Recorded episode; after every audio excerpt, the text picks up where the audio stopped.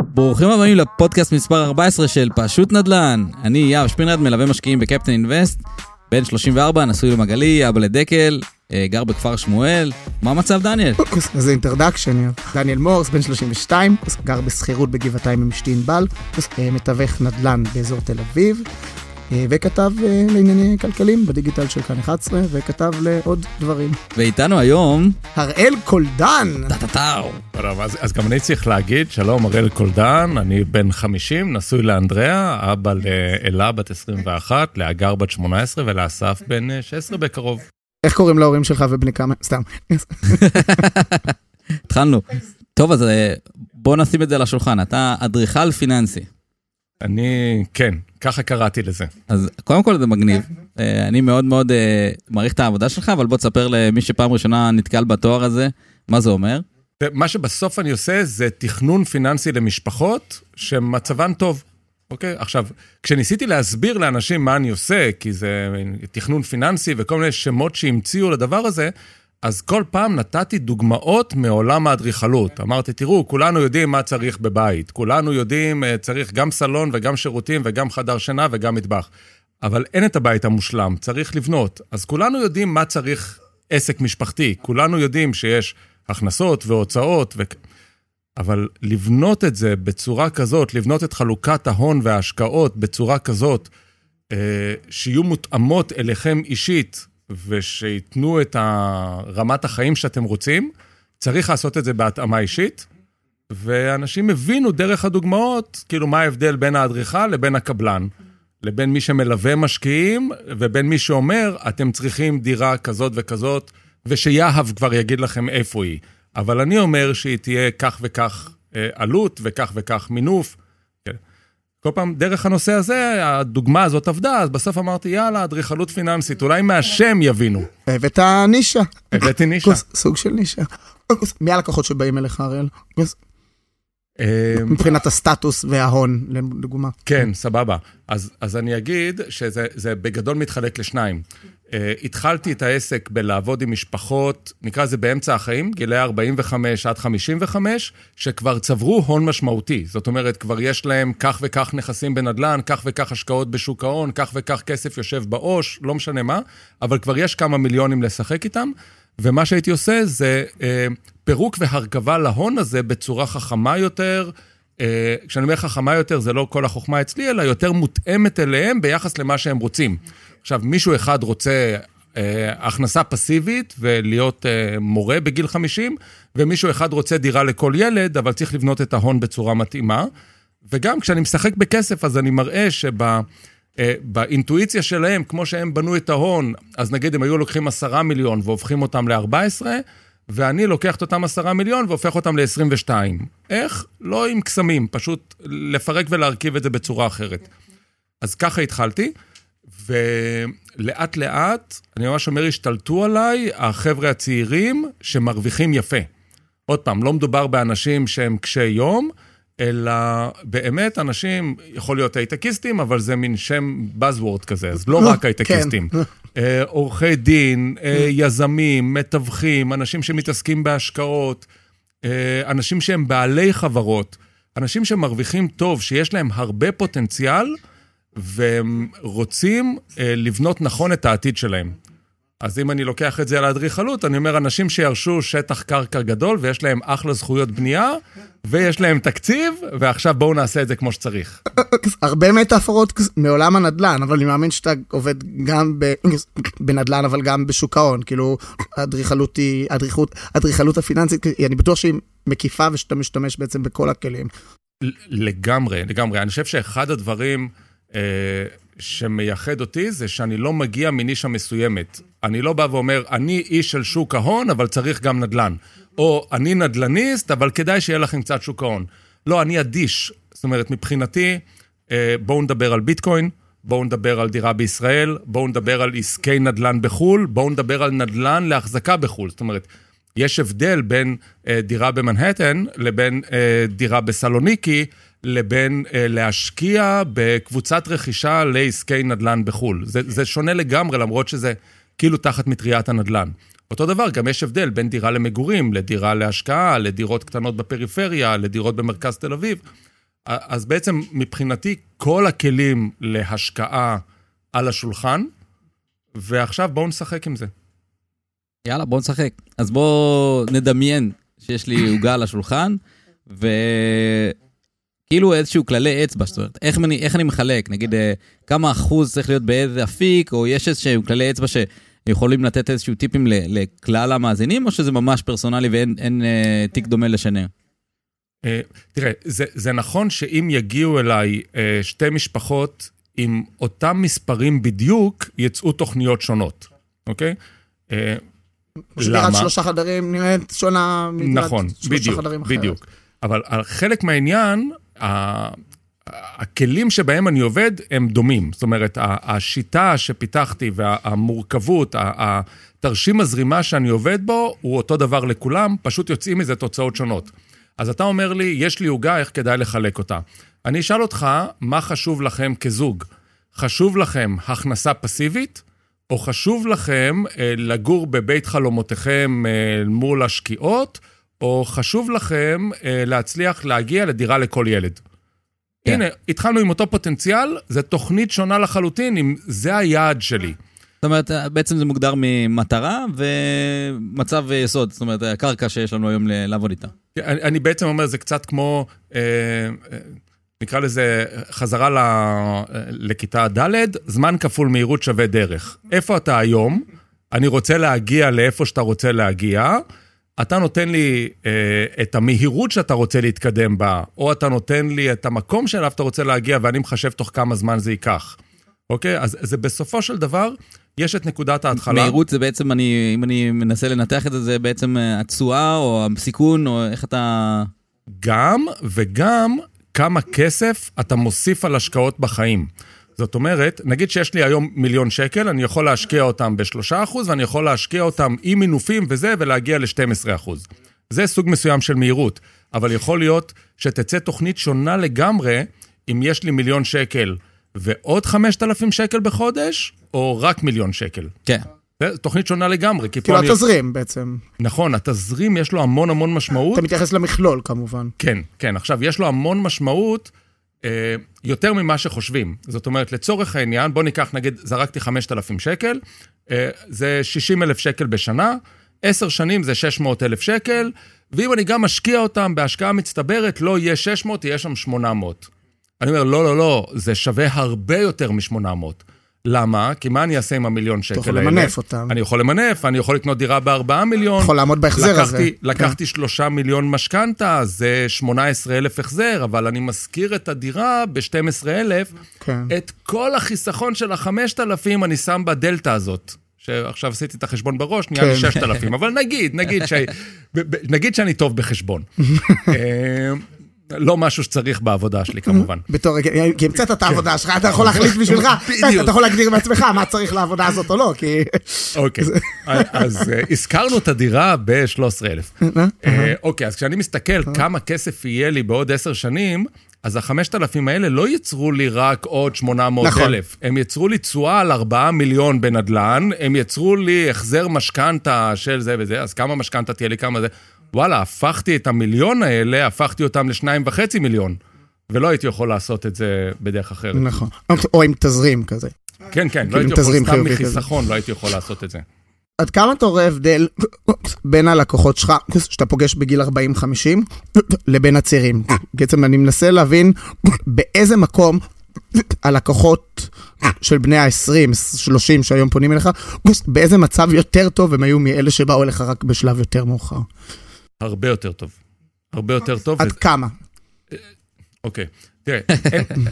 בדיוק, מבחינת שקלית. לא, לא, רציתי לתת לך את התשובה. ואולי גם המיינדסט, השוני במיינדסט, ומה הם פספסו בדרך בעצם. כשאני לוקח 2 חבר'ה שהיו, למדו באותה כיתה ביחד, התחילו את החיים אותו דבר ביחד, אתה פוגש אותם אחרי 30 שנים, אחד עדיין נלחם במשכנתה, ואחד כבר קנה דירה שלישית להשקעה, ויש לו גם כסף מעבר לים. ההבדלים בלבנות תוכנית פיננסית נכונה, הם באים לידי ביטוי בין 100,000 ל1,000,000 שקלים לאורך החיים. חשוב להגיד זה לא בגלל שאני יודע לייצר תשואות יותר גבוהות ממישהו אחר. ממש לא. נהפוך הוא, אם כבר, אז אני יותר שמרן מאחרים. בסדר? אבל המשחק הזה, כמו שעשינו קודם, רגע, מה אני עושה עם 1,000,000 שקל ועוד 5,000 שקל? המשחק הזה, כשאני באמת פורס אותו על פני 10, 15, 20, 30 שנים קדימה, הוא בא לידי ביטוי ב...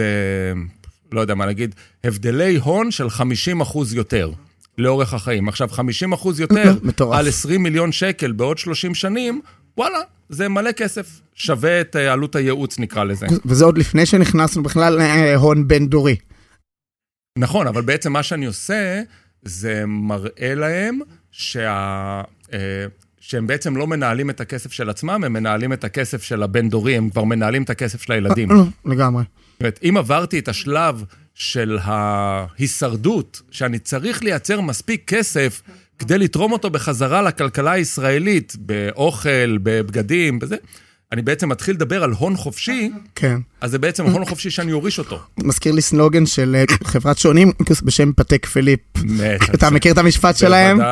You never really own a Patek, you're just holding it for the next generation.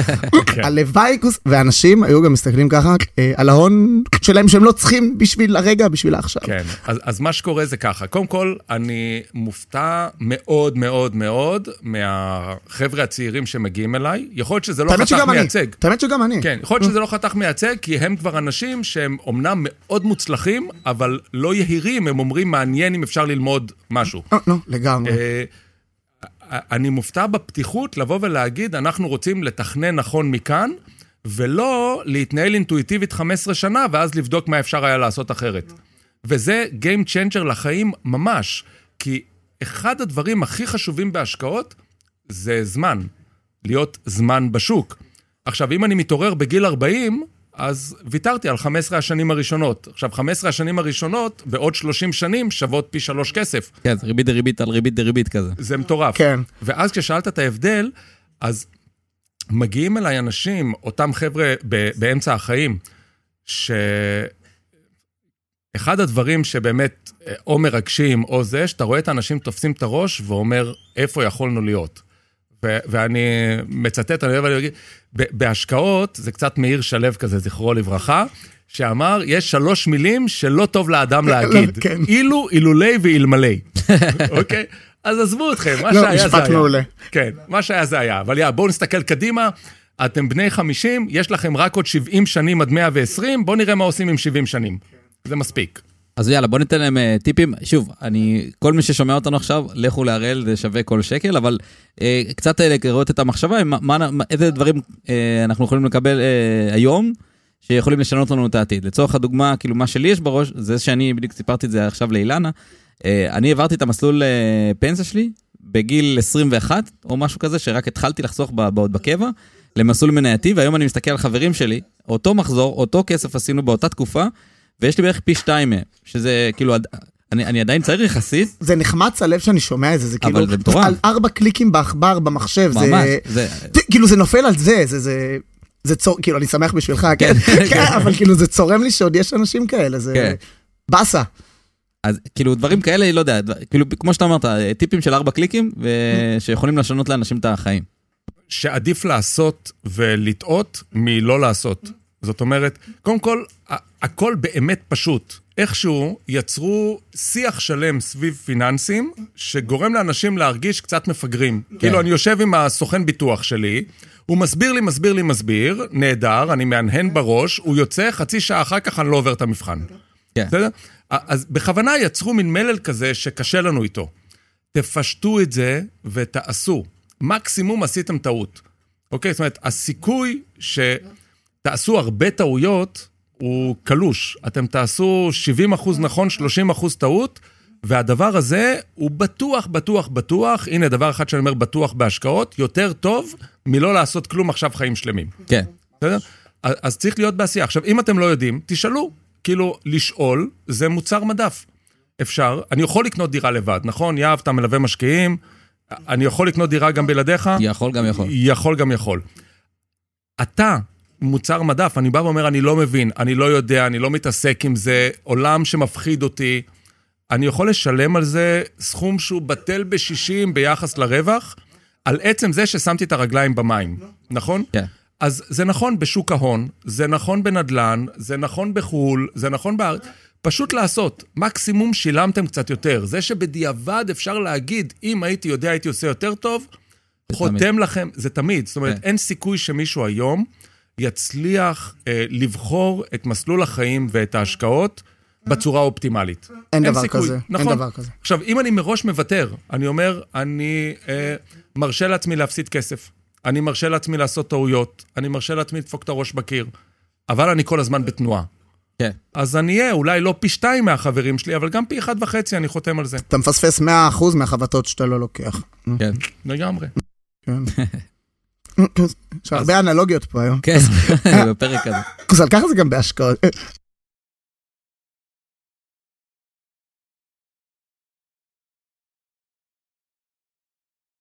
אז כן, כן, זה הרבה אנלוגיות, אבל אני חושב שזה חלק ממה שאני מנסה לעשות, כי אני חושב שיותר מלהיות, אני הרי לא יועץ השקעות ברישיון, ואין דבר כזה בכלל בעולמות התכנון הפיננסי. זה לא משנה אם עכשיו אני אתן לכם את הטיפ של ה4 קליקים, או את המיינדסט של לפעול. אני אומר, את הטיפ של ה4 קליקים אפשר לקבל בפודקאסטים, אפשר לקבל לא יודע מה, ברשתות, אפשר לקבל בקורסים, אפשר לקבל בלשלם על זה. יש אין סוף טיפים כאלה, בסדר? שימו X כסף כל חודש בצד, תקשיב, אנחנו חיים ביחס לעצמנו. הנה טיפ של 4 קליקים, של קליק וחצי. יאללה. אנחנו חיים ביחס לעצמנו. אני יכול לעבוד באותו שבוע עם משפחה שמרוויחה 80,000 שקל, מיליון שקל בשנה, זה 80,000 שקל בחודש, והם בקושי גומרים את החודש, כי הם התרגלו לרמת חיים, ואני יכול לעבוד עם זוג צעיר ששניהם מורים, ויש להם 12,000 שקל, והם חוסכים 2,000. הכל יחסי. כן. אוקיי? אם הכל יחסי, אז קודם כל תשימו 10% מהכסף שלכם בצד, ועכשיו תחיו ממה שיש. ואם אתם חיים ביחס לעצמכם, אז מה זה משנה אם זה עכשיו 72,000 או 10,000? תחיו ממה שיש. שמתם את 2,000 שקל האלה בצד, השקעה מצטברת ותשכחו מהם. for life. אוקיי? זה משלם מראש את כל הרכבים שתחליפו, את כל החופשות הגדולות שתעשו, את האוניברסיטה של הילדים, וזהו, את כל עלות התרומה שלכם לכלכלה הישראלית, במחיר פעוט של 2,000 שקל בחודש, שאין משפחה שלא יכולה לעמוד בזה. כן, אני מסכים. אוקיי, אז זה 2,000 שקל בחודש. הרבה לא הסכימו איתך, אבל אני גם מסכים. אומרים, אין לי איפה לגרד. הגן של הילד זה 4, השכר דירה זה ככה וככה. אין לי מאיפה לגרד. מה היית אומר לבן אדם כזה? אוקיי, קודם כל, אז היות ואני מסתכל בפרספקטיבה, ובאמת אני מסתכל 30-40 שנים קדימה, אני אומר, נכון, יש תקופות שקשה מאוד לגרד, ילדים בין 0-3, זה לא תקופה טובה לחסוך בכסף. אוקיי. בואו, נהיה מציאותים. אוקיי. אז למה האנשים מביאים כל כך הרבה ילדים? לא, לא, תביאו. אז אם כבר, כן. דודה שלי, עם 9 ילדים, כאילו מהמשפחות האלה של 9 ילדים. עם 9 ילדים? כן, כשאני הבאתי את השניים הראשונות שלי, אמרתי, וואי, דודה, כל כך יקר, כל כך זה אומרת, אתם מרוב חשבונות לא עושים ילדים. אנחנו עשינו ילדים, לא היה לנו זמן לעשות חשבון. אז תביאו ילדים, תהיה ברכה. וואו. אז נחזור לזה רגע. יש תקופות שבהן אני חוסך פחות. אבל אלה שחיים ב-30,000, אם אני מצמצם אותם ל-25, הם מרגישים שהם עכשיו כאילו ירדו ברמת חיים בצורה דרסטית. אלה שמרוויחים 15, אם צמצמתי אותם ל-13, יורדים ברמת החיים דרסטית. הכל יחסית. אז במקום לשאול, אני אעשה את המשחק אחרת. במקום להסתכל על כמה הוצאות יש לי, ולשאול איפה אני יכול להוריד, נתחיל הפוך. יש לי כסף, נשים אותו כמו ניקח שטרות של מונופול, בכמה כסף שיש לי, נרשום את סוגי ההוצאות שיש לי, ועכשיו אני צריך לחלק כמה הולך לפה, כמה הולך לפה, כמה הולך לפה. אם לא נשאר לי כסף להזמין וולט, אז אני לא אזמין וולט. זאת אומרת, אני צריך להחליט מה יותר חשוב לי. עכשיו, זה בסוף עניין של איזון. מה יותר חשוב לי? ההווה או העתיד? עכשיו, אני כמובן לא אומר להיות all in על העתיד, הוא חשוב רק בגלל שיום אחד הוא יהיה ההווה שלי. אבל אני כן אומר ליצור איזון בין ההווה והעתיד, ושכל אחד ימצא את האיזון שלו. הדבר היחיד שאני אומר, זה שה2,000 שקל האלה בחודש, בואו נחזור לדוגמת ה5,000 מההתחלה, הם שווים הרבה יותר מאשר 24,000 בשנה, מאשר 240 בעוד 10. הם שווים עוד 2 דירות לכל ילד בעוד 20 או 25 שנים. ואם אתם מבינים את זה, אז תחליטו אם אתם מוכנים לוותר על זה בשביל עוד סושי ולא ארוחת ערב של חביתה. כאילו, אני מקצין בכוונה. כן. ועוד משהו, אני חושב ש... אתה מקצין, אבל גם לא כל כך מקצין. לא כל כך. כאילו, בסוף זה הרבה דברים קטנים שבונים את הגדול. וזהו, אז הבאת אותי רגע לנקודה שאולי רציתי להגיע אליה קדימה. אין איזה עצה אחת שהיא עצת זהב, איזה השקעה אחת שהיא השקעת זהב, שאם נעשה אותה, זה Game Changer וישנה לנו את החיים. זה מלא מלא בחירות קטנות, שמאזנות לנו את החיים, ושאם המיינדסט שלנו הוא... אני המנכ"ל של העסק הביתי, יש לי 100% מניות, אצלי זה 50-50 עם אשתי, או רגע, בדרך כלל לא 50-50. כן, 51 לך, זכות הווטו שלך. אבל אני אחראי על הדבר הזה, אנחנו שנינו ביחד אחראים על הדבר הזה, אני רוצה לנהל את זה כמו מנכ"ל, אני רוצה להחליט החלטות שהן לא אינטואיטיביות. ואז, ופה אני ארים לכם להנחתה, נדלן, חשוב. אני לא יכול לבוא ולהגיד, לא, אני אתגלגל, יהיה בסדר, לא, אני אשקיע בדברים אחרים. יש דברים שאני לא יכול בלעדיהם. כמו נדל"ן. לא, אני אומר את זה חד משמעית. כי למה? כי זאת השקעה דואלית. תראה, אני יכול להשקיע בשוק ההון, ואני יכול לא להשקיע בשוק ההון, אני יכול להשקיע בזהב או לא, אני יכול להשקיע בביטקוין או לא. אני צמוד למחירי הנדל"ן, כי אני גם חי. ואני חייב לגור איפשהו. ולגור איפשהו עולה כסף. אוקיי? עכשיו, בכל מקרה, לאורך... נגיד שהחלטתי, אני לא רוצה נדל"ן. אז בואו נבדוק רגע משפחה שמתחילה את החיים בגיל 25, עד גיל 95, 70 שנים, של כמה עולה לשלם שכירות במשך 70 שנים. אוקיי? בסוף זו תוצאה שהיא חלק מה... אני אומר, אוקיי, לפחות חלק מההוצאה הזאת, שיחזור אליי בנכס. עכשיו, אני מוכן להסכים עם כל מי שיטען, שיש השקעות יותר טובות מנדלן משעמם בישראל. נכון, אבל אין השקעות יותר חשובות מזה. כן.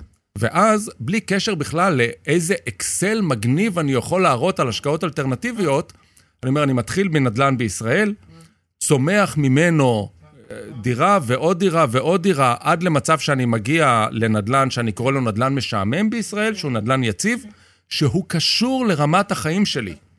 ומשם אני מתחיל לצמוח באפיקים ובפיזור לאפיקים אחרים. בוא נתעכב על הנקודה הזאת של הדירה, ואז עוד דירה ועוד דירה, זאת אומרת, הצמיחה הזאת. זאת אומרת, אני באופן אישי מכיר את המהלך הזה מקרוב, זאת אומרת, דירה, בהתחלה קונים דירה מה שאפשר, כדי להצמד לשוק, נקרא לזה ככה, והמהלך הזה, קודם כל, איך אתה רואה אותו, ומה הכוונה שלך לדירה מקבילה לאורך החיים שלי, איך שהגדרת את זה? זאת אומרת, איך זה עובד? איך אתה רואה את המהלך הזה? אוקיי, אז כאילו בוא נחלק רגע את החיים לשני שלבים. השלב שבו הגעתי למספיק הון שאני יכול לחלק אותו איך שאני רוצה, והשלב שבו אני צומח. בסדר? אז בשלב שבו יש לי מספיק הון, שזה יותר ממה שאני צריך בשביל לגור בדירה שלי, בשלב הזה אני רוצה להחזיק נדלן, או שאני גר בו, כי אני מקבל את זה שיותר כיף לגור בבית שלי, אז או שאני גר בו, או שהוא שווה ערך לעלות הנדלן שאני גר בו.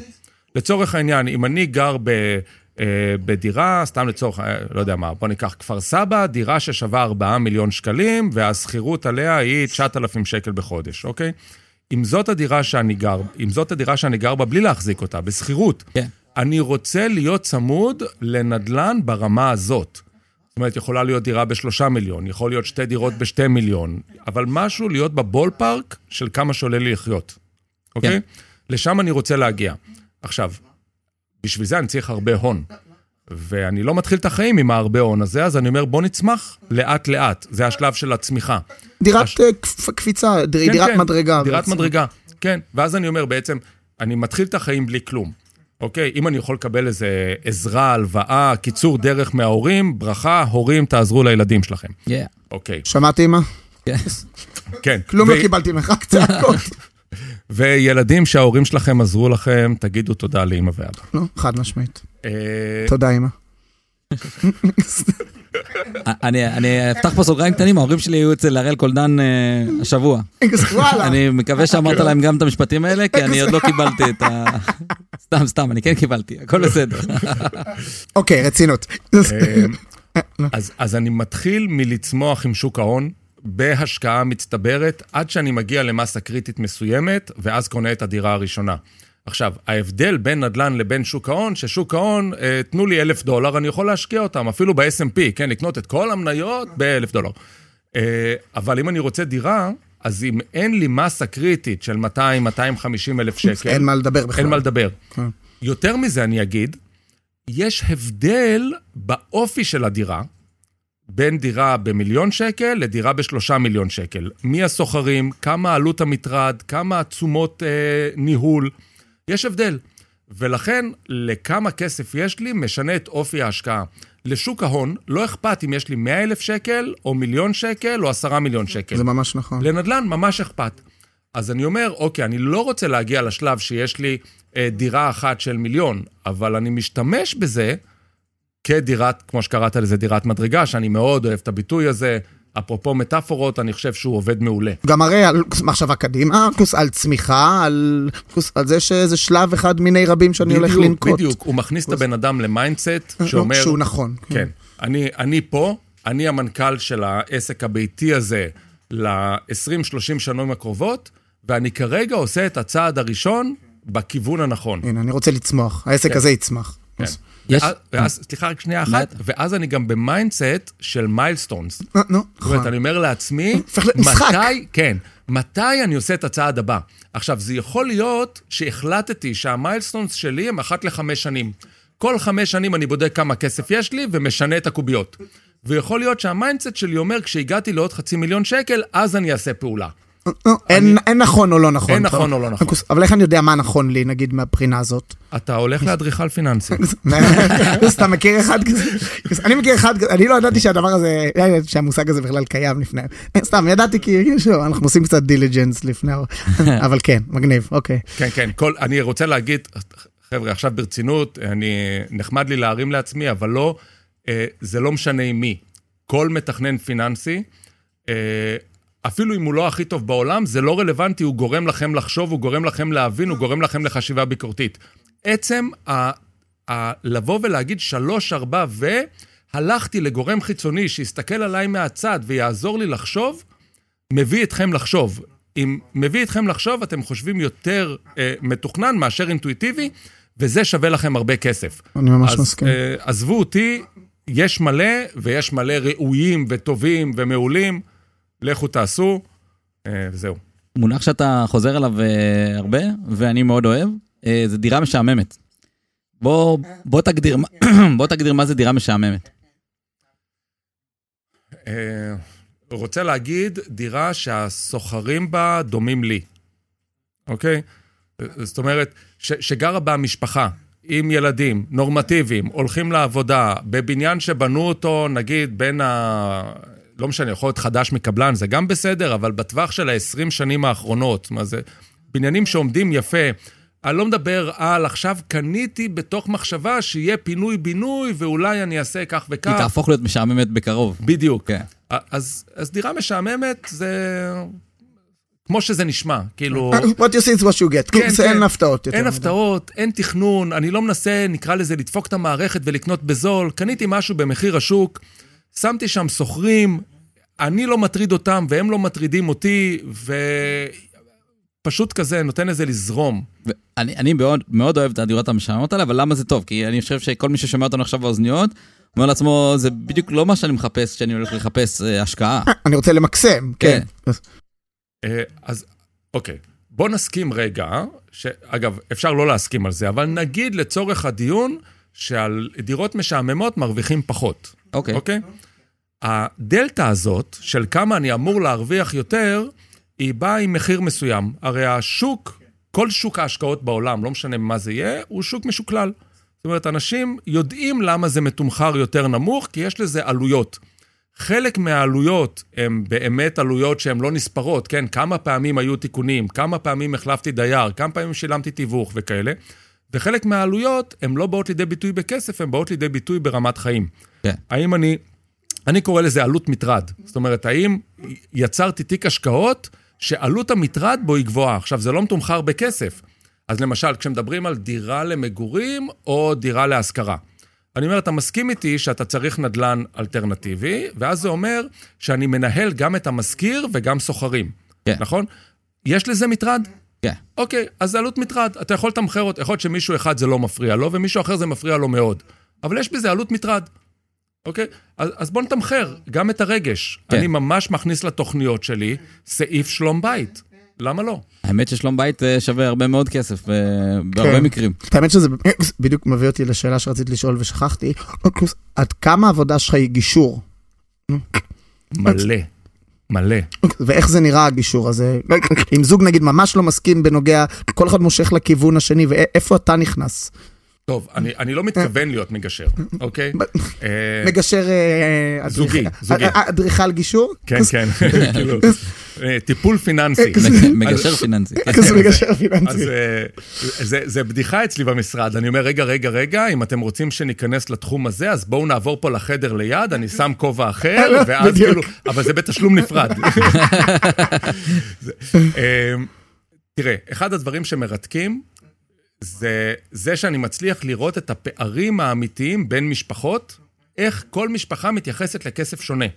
עכשיו, זה מגיע מאיפה גדלנו, גדלנו עם כסף, גדלנו בלי כסף, יצרנו את עצמנו לבד, אנחנו שמרנים, אנחנו זה, כאילו יש כל כך הרבה דברים שגורמים לאנשים לדבר שונה על כסף. אנחנו אומרים כסף, אנחנו מתכוונים לאותו דבר, כולם יודעים למה אנחנו מתכוונים, אנשים זה חוויה אחרת לגמרי בשבילם. זה. המעניין באמת, כשזה בין שני בני זוג. עכשיו, אני מעלה בפניהם שאלות, ופתאום הדיון הוא בכלל לא לפתור את הסודוקו המשפחתי, הדיון הוא מה יותר חשוב, הכנסה פסיבית או דירה לכל ילד. הם מתחילים לדבר על זה, ואני אומר, אני לא מתערב, אתם רק תחליטו, ואני שם את זה על זה. אתה מציף את השיח בעצם. בדיוק. הם לא היו מדברים על זה, אם אתה לא היית מעלה את השאלות. נכון, אבל מה זה לא היו מדברים על זה? ופה נכנס הנושא של הגישור. הם היו מדברים על זה, הם מצביעים ברגליים. אחד מושך לפה, אחד מושך לפה. זה לא ישן בלילה, זה מאשים את השני. למה אתה לא מוריד את הסלע, וכבר מתחילים לריב על דברים אחרים. בדיוק. אוקיי. אז דרך ההצפה הזאת, אז קוראים דברים נחמדים מאוד בשיח.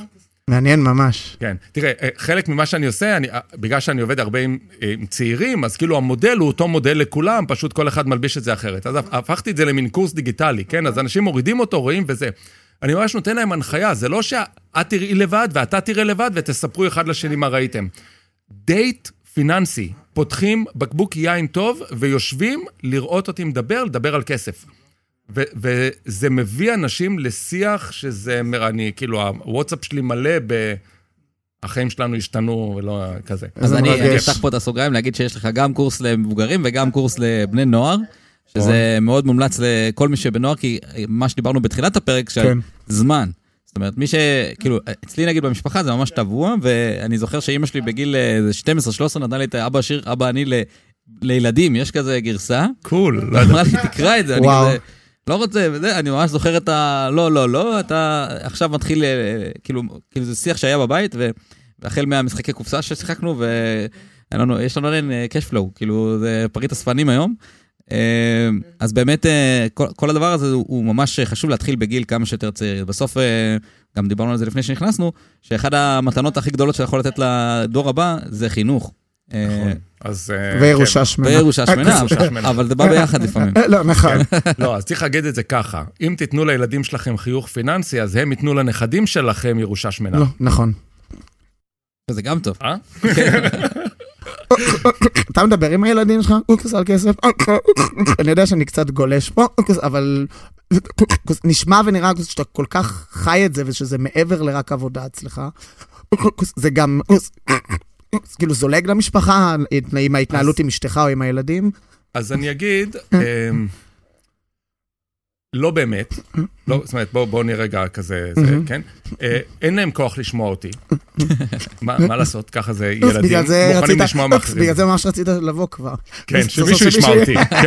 לא שיש סיכוי שהם יקשיבו לפודקאסט הזה, אבל...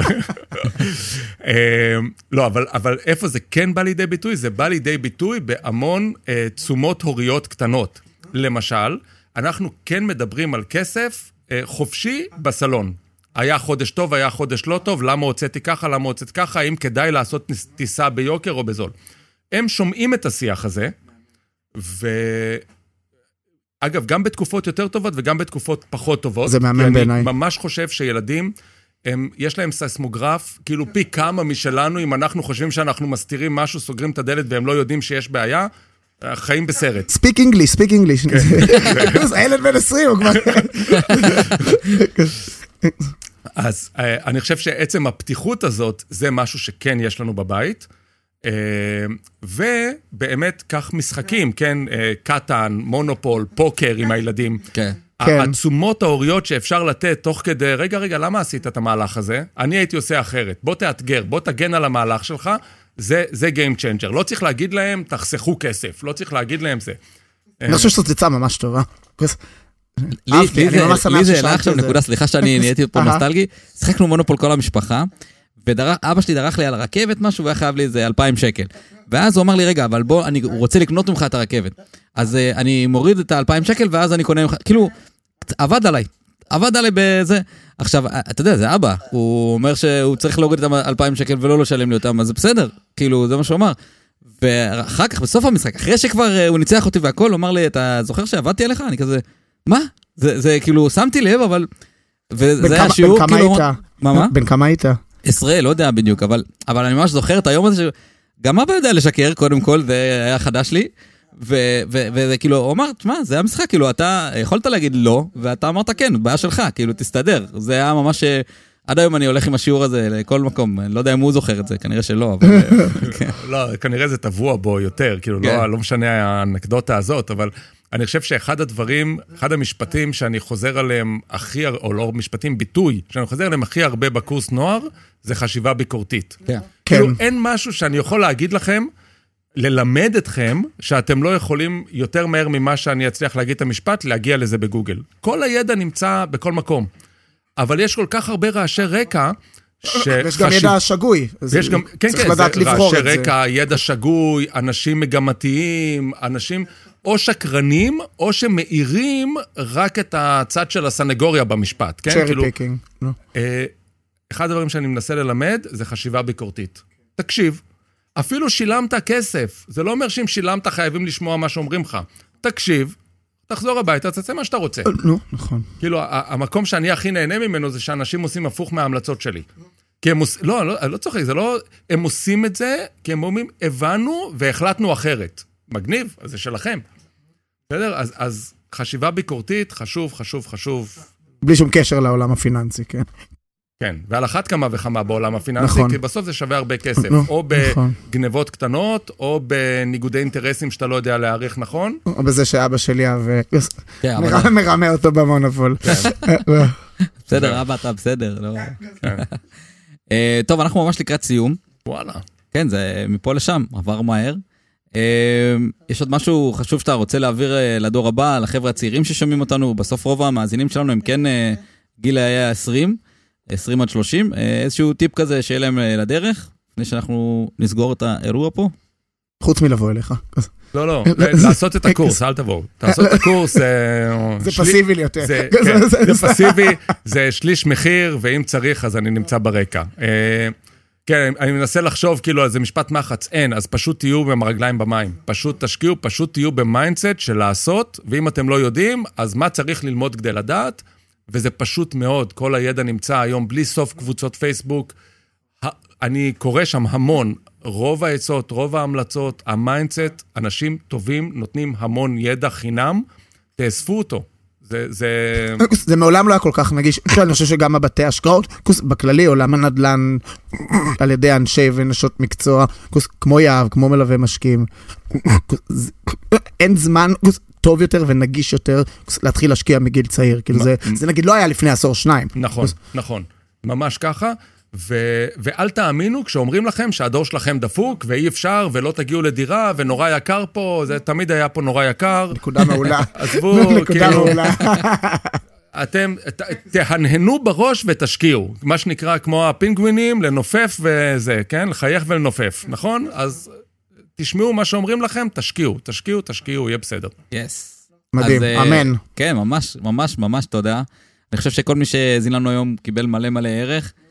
תלכו ותשמעו ותמצאו את הראל, תעקבו אחריו גם בפייסבוק, כי אני עוקב אחריך ויש מלא טיפים טובים שאתה מפזר שם. זהו, איפה אפשר למצוא אותך הראל? פשוט הראל קולדן בגוגל? כן, הראל קולדן, ובעוונותיי כתבתי את זה בעברית בפייסבוק, אז הראל קולדן בפייסבוק, יש שם מלא מלא פוסטים, ואני עונה בקבוצות, ואפשר בגוגל, אז מגיעים גם לאתרים שלי ולקורס, ויש קורס נוער או קורס מבוגרים, ומה שאתם רוצים. ודרך יהב, תגיעו ליהב ודרכו אליי, אז בכיף גדול. יס. תודה רבה הראל קולדן שהיית פה. תודה, תודה לכולכם. דרגו אותנו גבוה בספוטיפיי או באפל או באיפה שאתם מאזינים לנו. ושתפו עם מישהו או מישהי שצריכים לשמוע את הדברים האלה. יס. יאללה, ביי ביי. תודה רבה.